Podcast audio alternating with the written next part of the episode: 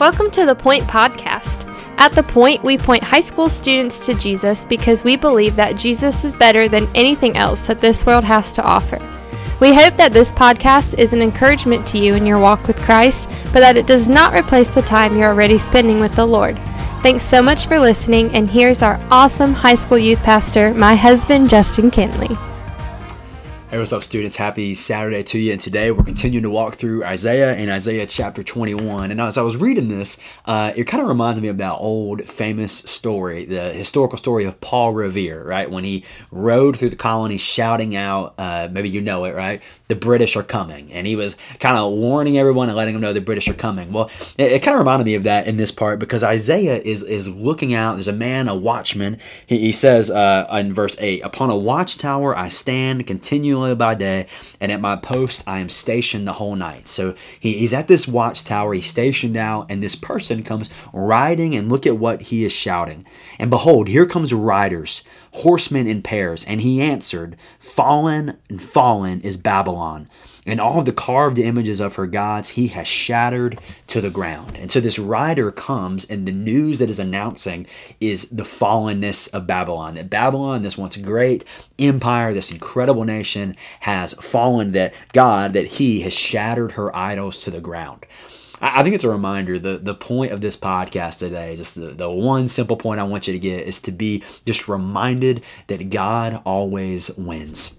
That's it, right? Uh, not any complicated than that. Not any more. Uh, there's no more detail we need than that. It's just that God always wins. And I say that to say this: is that if you were living in a time when Babylon was at its height, right?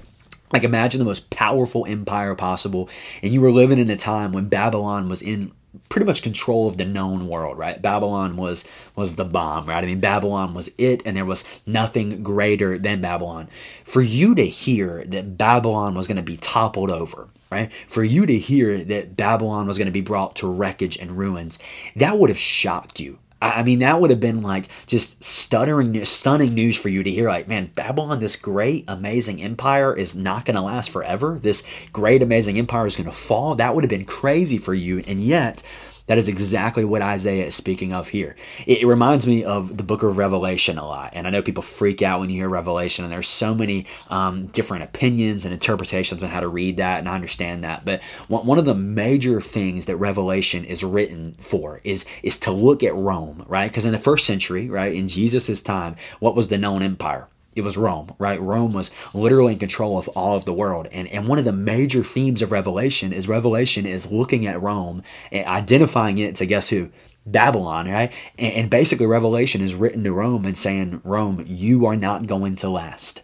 Rome, you are not going to win. That the kingdom of God is what is going to reign forever. And so it's this amazing prophecy here, and it takes amazing faith to look at the kingdoms of this world, to look at the, the Babylons of the world, to the Romans of the world, and say, Man, you're mighty and you're strong right now, but but my hope is not in you, my comfort is not in you, my my joy is not in what you can bring me because I realize that your kingdom and your empire is not going to last forever. That, that the kingdom of God is what's going to last forever. So it's a powerful reminder to us to to never be caught up or swept away in the power of an empire or the power of a kingdom.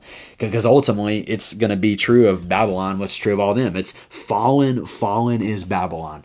Because ultimately, the kingdom of God is what's going to reign forever. So, great reminder for us today, powerful reminder for us to not place our hope in the kingdoms of the world, but to place our hope in the kingdom of God. I love you. Can't wait for life groups tomorrow. It's going to be good. And I'm excited to worship the Lord and get in there with you. Thanks so much for listening. The Point is a ministry of First Baptist Church Indian Trail for high school students.